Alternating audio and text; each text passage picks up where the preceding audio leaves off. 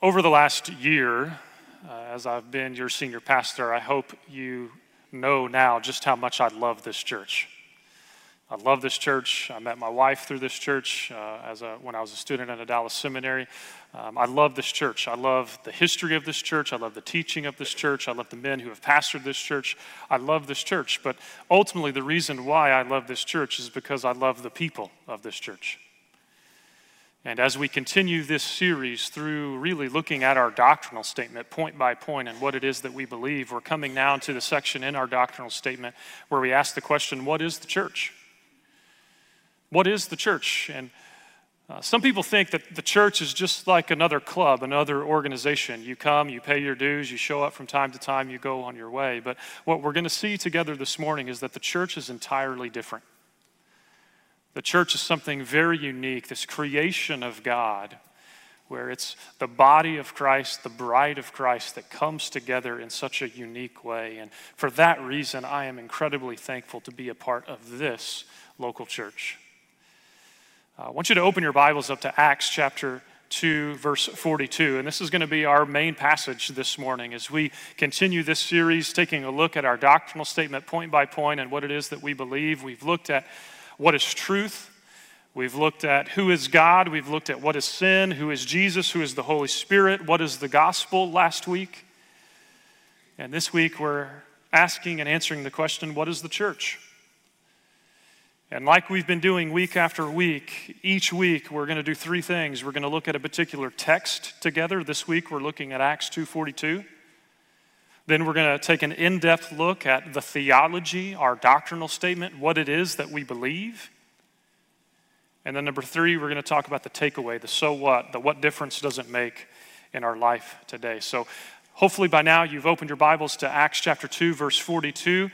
And uh, let's take a look at verse 42 together. By the way, in the first service, I kept saying Luke, the Gospel of Luke. It's actually the book of Acts. We're looking at Acts chapter 2, not Luke for, uh, chapter 2, but Luke wrote both books, so it's kind of Luke part 1. We're looking at Luke part 2, the book of Acts, chapter 2, just in case I get confused later. But let's look at the book of Acts, chapter 2, verse 42. It says this It says, They were continually devoting themselves to the apostles' teaching and to fellowship, to the breaking of bread, and to prayer.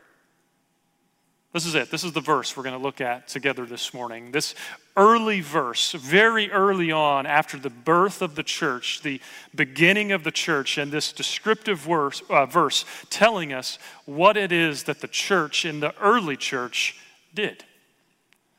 There's several things that I want you to notice here in Acts chapter 2, verse 42. Luke tells us they were continually devoting themselves.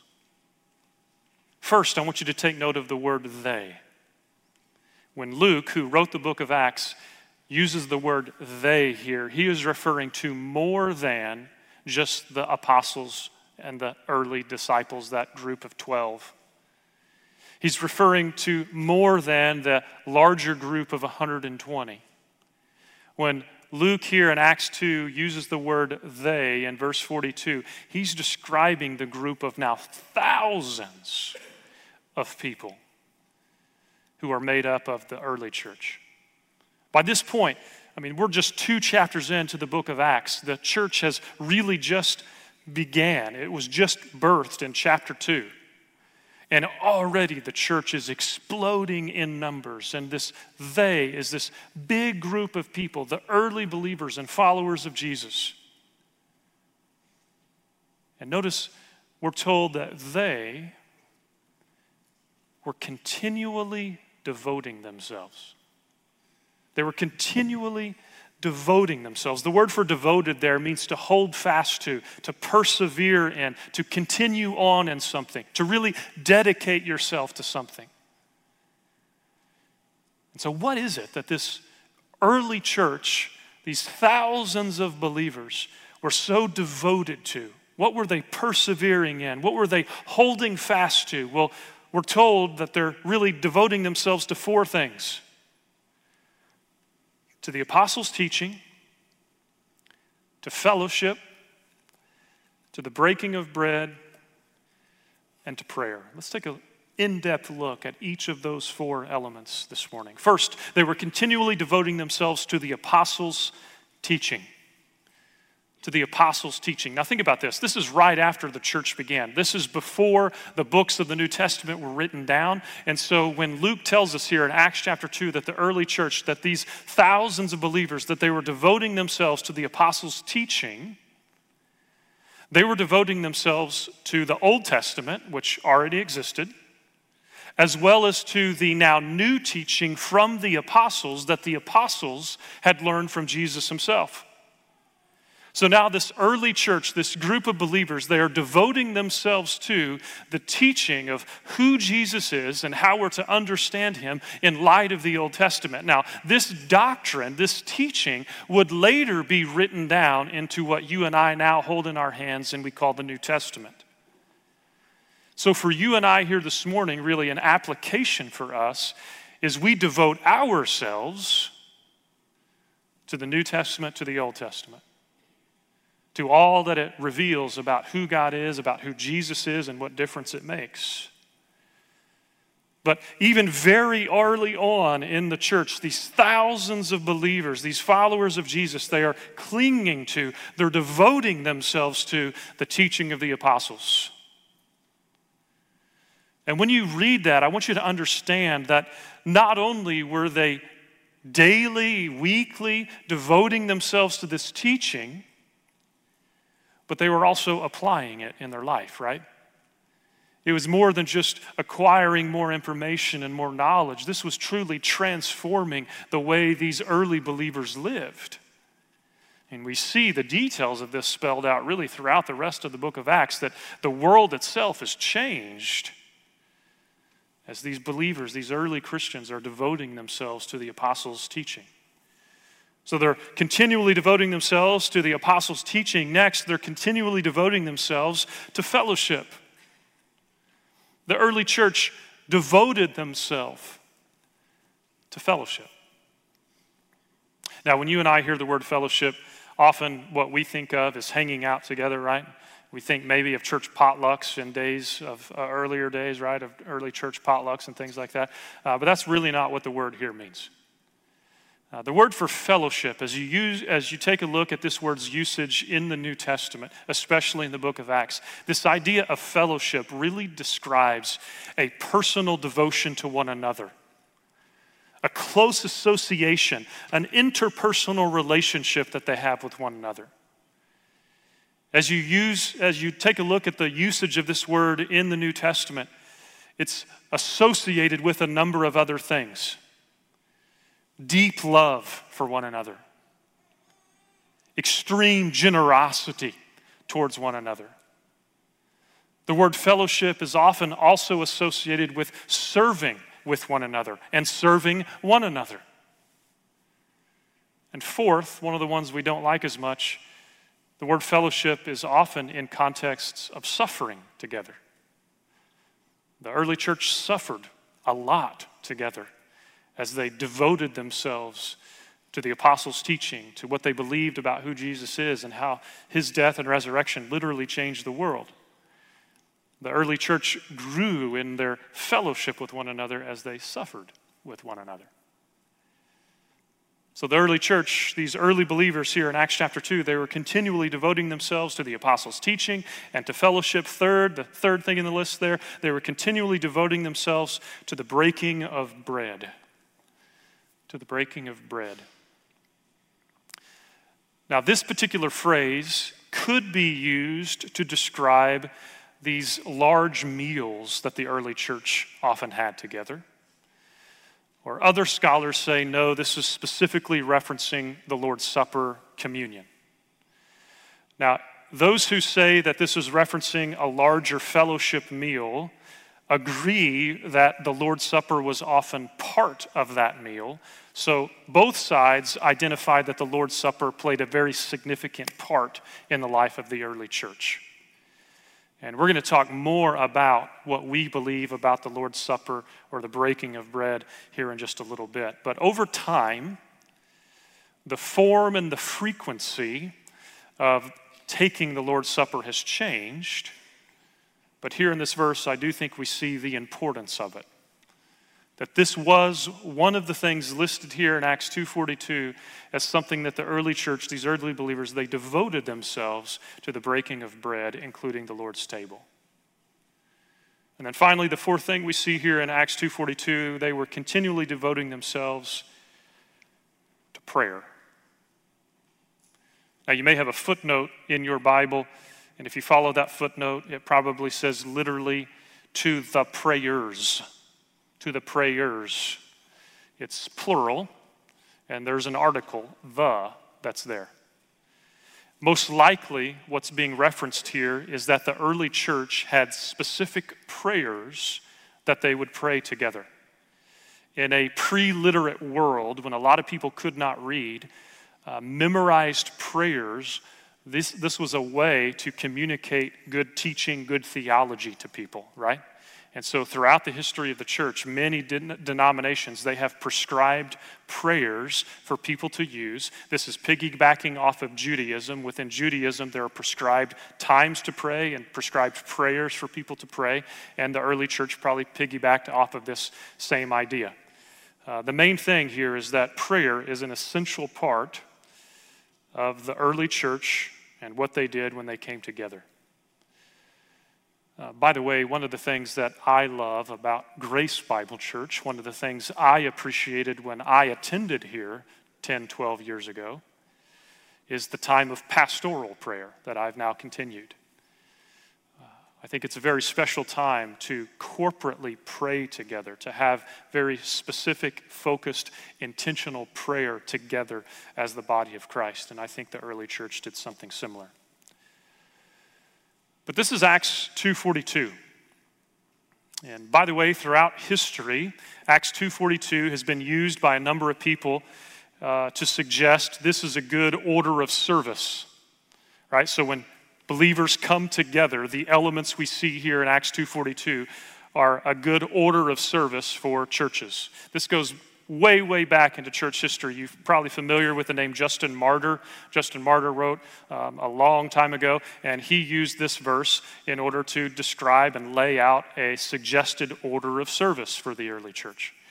Uh, but this is just one way. The Bible really doesn't command us or specify how we do church, what exactly we do. But what is the church? Because when we think of church, often what comes in our mind is what we do here on a Sunday morning. But what I hope you'll see as we look at number two on your outline is that the church is much more than the sum total of what we do on Sunday morning. The church is much more than the sum total of what we do on Sunday morning. And to look a little deeper into that, I want to invite you to look at number two on your outline the theology of what we believe about the church here at Grace. On the back side of your outline, under number one, I've listed for you from our doctrinal statement what we believe here at Grace regarding the church and the ordinances of the church. Now, technically, if you pull out our bylaws, you look at our doctrinal statement, these are two separate statements in our statement of faith. I think they go together, so I'm going to propose we bring them together, and we're going to look at them together this morning. So let me read these for you first, and then we'll break it down phrase by phrase. So, from our doctrinal statement, our statement of faith, it says, We believe regarding the church, we believe that the church, the body and bride of Christ, is a spiritual organism made up of all born again persons of this present age, irrespective of their affiliation with Christian organizations. Regarding church ordinances, we believe that the Lord Jesus instituted the ordinance of baptism and the Lord's Supper to be observed by all believers until his return. So let's kind of break these two statements down, phrase by phrase, and think about what we believe about the church here at Grace. So, the first thing I want you to see there under the heading the church, we believe that the church, the body and bride of Christ. So, what is the church? One way of answering that question is to use a number of the pictures, illustrations, analogies that the New Testament itself uses to describe the church. And two of the most prominent pictures describing the church that you see in the New Testament are the body of Christ and the bride of Christ. The body of Christ and the bride of Christ. So we believe that the church is the body of Christ and the bride of Christ. Now, think about both of those two pictures the body of Christ and the bride of Christ. Both of these pictures have in common the real relational nature of the church. That we exist in relationship with God, first and foremost, but also in relationship with one another. And again, this is something that makes the church different than a country club or some kind of organization, right? This is not just a place you show up from time to time, you pay your dues, but this truly is the body of Christ and the bride of Christ. When you look at the different places in the New Testament that use this picture of the bride of Christ, Ephesians chapter 5, Paul uses it to really to talk about the relationship of a husband and wife. But in that, we learn something about the bride of Christ. That Jesus really is protecting us, He's guarding our purity. He laid down His life for us. When we think about what the New Testament says regarding the body of Christ, 1 Corinthians, we see images and pictures that ultimately Jesus is our head. He's the head of the body. Also, the book of Colossians. That each and every one of us, we are members of this body. We all have unique gifts, talents, and abilities that we bring to the table here, to this body of Christ. And that each and every person is needed and necessary for the body to fully function as it's supposed to. But with both of these pictures, you see the relationality you see the unity and yet diversity, that together we're a body of Christ with different gifts. You see the love and the care that's supposed to characterize this group of people. And you also see a commitment that we commit ourselves to one another. So, this is one way of answering the question what is the church? As we continue reading our doctrinal statement, we see as well that we believe that the church, the body and bride of Christ, notice, is a spiritual organism. That's kind of odd sounding, isn't it? It's a spiritual organism. This is like biology class or something, right? Um, but I believe what that phrase is intended to mean is, like I said now a few times, that this group of people is not just like any old organization, this is an organism. This is a living, breathing, moving, walking, talking group of people, that we are the living, breathing, moving, walking, talking representatives of Jesus and his body on this earth. What this phrase, I think, also means is that the church is not the building in which we meet, right? So if tomorrow this building burned down, Grace Bible Church still continues. This phrase also means that Grace Bible Church is not just some man made organization. We do have bylaws, we have policies and procedures, we have all of those documents, but even if those things were to go away, we're still the body of Christ. Another thing that this phrase means is that because we believe this is a spiritual organism, that the church is more than just the Sunday morning event right? This isn't a show that you come, you watch, you, again, pitch a few dollars in the offering plate as your you know, ticket to purchase or something like that, and then you go home. Uh, but the church is much more than what happens even on Sunday morning. What happens on Sunday morning is very important. But the church is more than that, it's a spiritual organism. But again, what is the church? Well, continue reading in our doctrinal statement, we see that the church, the body and bride of Christ, is a spiritual organism. Notice this made up of all born again persons of this present age.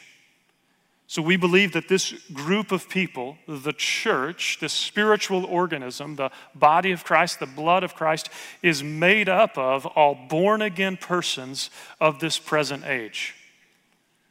The phrase born again obviously is taken from John chapter 3, Jesus' conversation with Nicodemus when he says, You must be born again. Uh, this is a way of saying that it's made up of people who have a relationship with Jesus. It's made up of people who have put their faith in Him. And I want to pause here and mention, like I do every week, for those of you here in this room, for those of you watching online, if you don't have a relationship with God through Jesus, if you've not put your faith in Him, if you're not born again, as our statement of faith says, I want to give you the opportunity, right where you are, right where you're seated, right where you're watching from home, uh, to consider. But the Bible says that Jesus died in your place. As we talked about last week when we talked about the gospel, we believe that Jesus died in your place. He offers to you freely as a gift redemption, salvation, reconciliation, the forgiveness of your sins. And if you've not trusted in Him, I want to invite you to do that. But that's what we mean by that phrase. We believe that this church is made up of born again persons we also say we believe it's made up of born again persons of this present age. Of this present age. Now, this is a really important phrase. I'm not going to have time to really dig into all the details, but what this phrase ultimately means is that the church, we believe here at Grace, began in Acts chapter 2 on the day of Pentecost. There are other churches, and we'll see them in heaven. They're believers, uh, but they believe that the church is just a replacement of Israel in the Old Testament. Now, again, we'll see them in heaven. They're brothers and sisters in Christ. When we get to heaven, they will realize we were right and they were wrong, and everything will be good. Um, we can have fellowship with them, but one of the distinctives of Grace Bible Church is we believe that there is a distinction between Israel in the Old Testament and the church in the New Testament. So the phrase in this present age is really alluding to that distinction. That we believe the church is a unique group of people distinct from Israel began in Acts chapter 2 in this present age. So, continuing in our doctrinal statement, we believe that the church, the body of bride of Christ, is a spiritual organism made up of born again persons of this present age, irrespective of their affiliation with Christian organizations. I have no idea what that phrase means. irrespective of their affiliation with Christian organizations. I called around this week to a few people who have been around Grace for a number of years, and I got basically two views on what this phrase means. It could mean, irrespective of their affiliation with Christian organizations, it could be alluding to the teaching of the Roman Catholic Church that there is no salvation outside of their church. So, this phrase could be saying, hey, just because you're a member of a church or not a member of a church, it doesn't mean that that's how you're saved, right? We're saved by grace alone, through faith alone, in Jesus alone, not by joining or not joining some church. On the other hand, this phrase could be addressing the whole parachurch idea. That just because you're a member of Young Life or just because you're a member of some organization or just because you're a student at Dallas Seminary, that's not a replacement for the local church. Those things are good. Parachurch organizations are good. Mission organizations are good. Being a student at Dallas Seminary is good, but that's not the church. The church is something different. Now, both of those options are theologically accurate. You're not in the universal church because you join a local church. And being a part of a parachurch is not the same thing as being a part of a local church. Both are true. I don't know what was originally meant. This is yet again evidence to why I think we need to clarify our doctrinal statement. Because this was written in 1954, and even people who have been around grace for a long time were not quite certain what this phrase means. So let's clarify it. Um, but speaking of clarifying our doctrinal statement, um, there are, again, a few things that I'm going to suggest from time to time. As we move through our doctrinal statement, there are a few suggestions I'm going to make to clarify what we believe. I'm going to I'm going to ask that we move these two statements of the church and the ordinances into one. I think they go together. And a second recommendation I have is that we remove that phrase irrespective of their affiliation with Christian organizations, or at least clarify what it means. But what we're looking at this morning, again, technically is two statements what we believe about the church and what we believe about the ordinances. I suggest we bring these into one, but let's take a look in detail about what we believe about the ordinances here at Grace. Again, on the backside of your outline, we've listed it for you. We believe that the Lord Jesus instituted the ordinance, I think it should say ordinances, ordinances of baptism and the Lord's Supper to be observed by all believers until his return. So, this is what we believe about the ordinances. First of all, what are ordinances? Some of you perhaps grew up in churches that used the word sacraments. Uh, sacraments are used by Roman Catholics, used by Anglicans, used by Episcopalians, used by a lot of higher church. And um, the word sacrament, truly, all it means is to make sacred or to dedicate to God. And if that's all that's meant, I really like the word sacrament. The problem is, as the word sacrament has been associated with some other views, churches like us, we've started using the word ordinance. Uh, but really, lexically, in the dictionary, they mean basically the same thing. It's only when you attach them to what other church traditions do that we begin to use different words. Um, but the word itself, sacrament, again, all it really means is to make sacred or to dedicate to God. And ordinance carries the same basic idea. And here at Grace, we recognize two ordinances baptism and the Lord's Supper. Now, regarding baptism, historically, we practice believers' baptism by immersion. And this basically means two things. We practice believers' baptism, not infant baptism. So we baptize people after you have a genuine personal faith in Jesus as your Savior.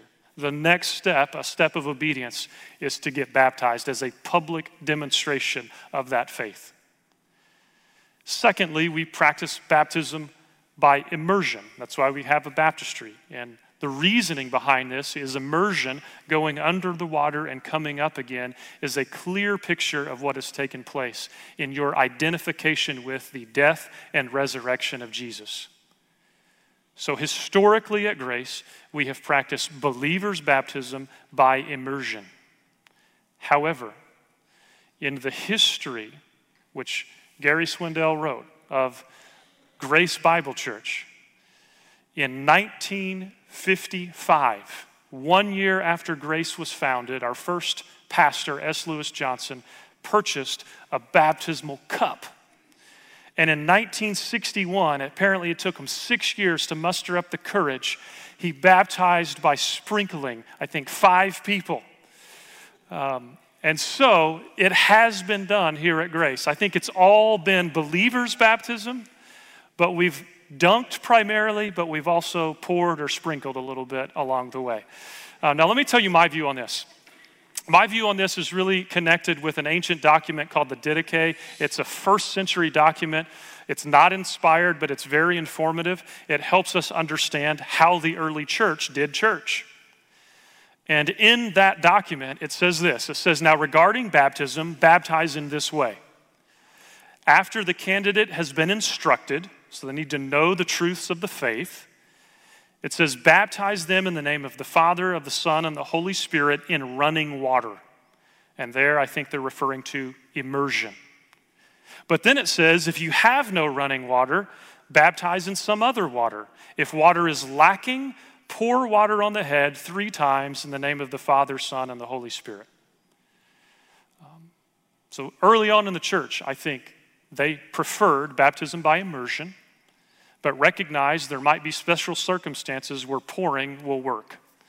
And so, uh, very practically, if you know we're in a drought right now, right? We're supposed to limit our water. Um, I think baptism by pouring would be okay. Or if physically, I know not everybody physically could enter into a baptistry. If that's your situation, if you want to get baptized, but you physically can't get in a baptistry, no problem. Somebody find the cup that S. Lewis Johnson uh, purchased, and I'll be willing to do baptism by pouring. Um, but that's what we believe about baptism here at Grace. Now let's talk about the Lord's Supper. Uh, the Lord's Supper. Historically, here at Grace, uh, we've obviously observed the Lord's Supper.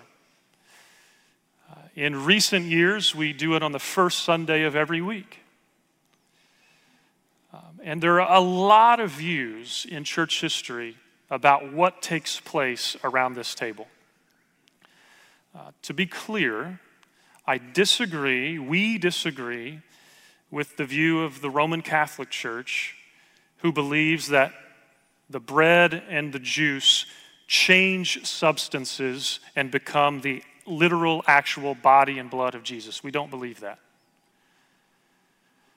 Uh, there's kind of on the other end of spe- the spectrum the view that what takes place here is pure memorial. It's just intellectually recalling and remembering what Jesus has done. Personally, I think that's not enough. I believe that something significant takes place at this table. The elements don't change. This is still bread, it's still grape juice. But there is something spiritually unique that takes place when the body of Christ, Christ uh, uh, observes communion together. I've shared with you before that the church I pastored in Wyoming, we were part of the Evangelical Free Church of America. And I really like what their statement of faith says about the Lord's table. It says this it says, actually, regarding both baptism and the Lord's Supper, these visibly and tangibly express the gospel. And though they are not the means of salvation, when celebrated by the church in genuine faith, these ordinances confirm and nourish the believer. And I really like that last phrase that when we as a church take communion together, this is not the means of salvation. The substance does not change, but the act of doing this together nourishes the believer. So, again, there's different suggestions that I'm going to make together with the elders, we will make to you about things we can clarify in our doctrinal statement.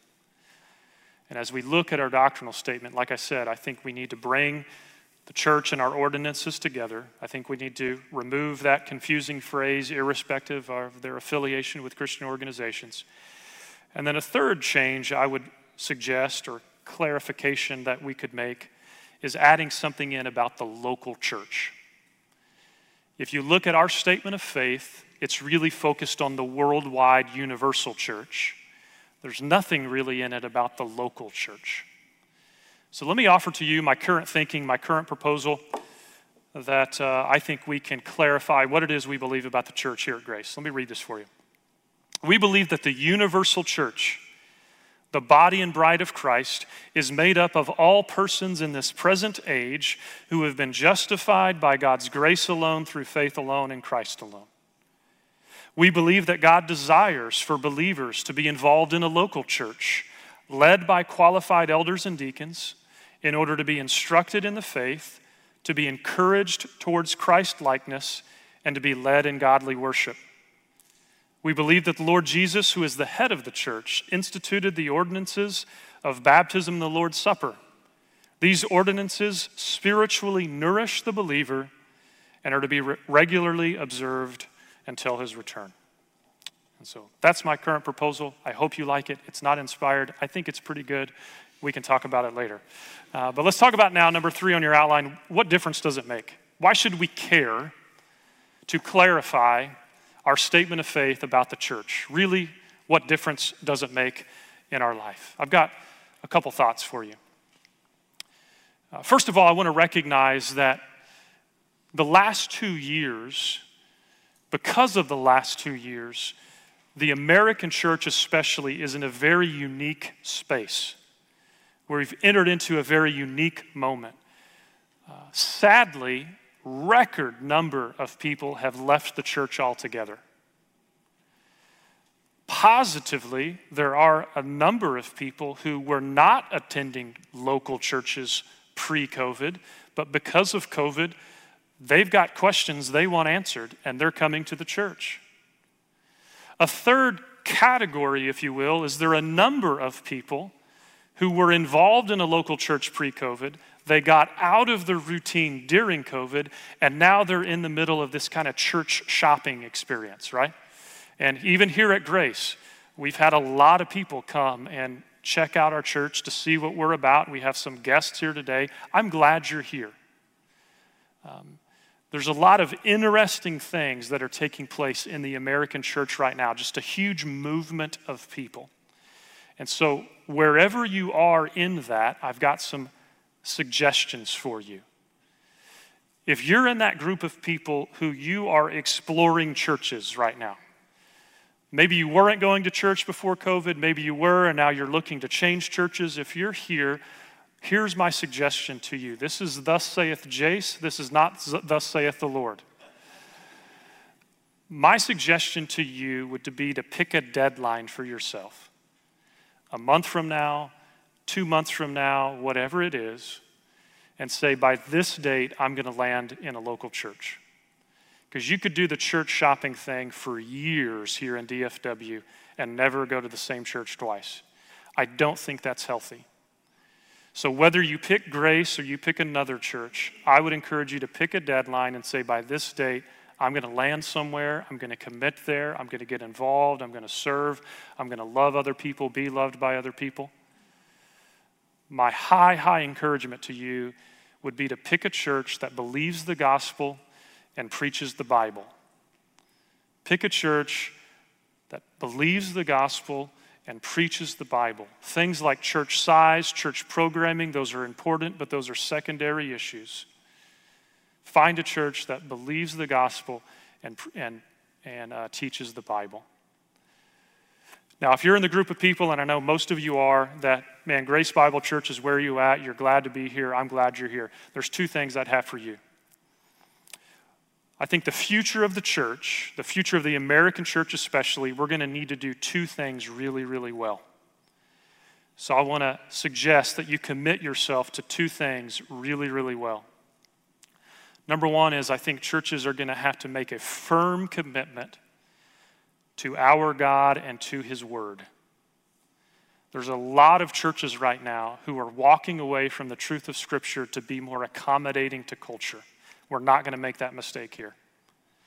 I would encourage us corporately and you individually to make a firm commitment to God and to His Word. No compromises. But the second commitment I think we as the church have to make is a commitment to love people. To love people.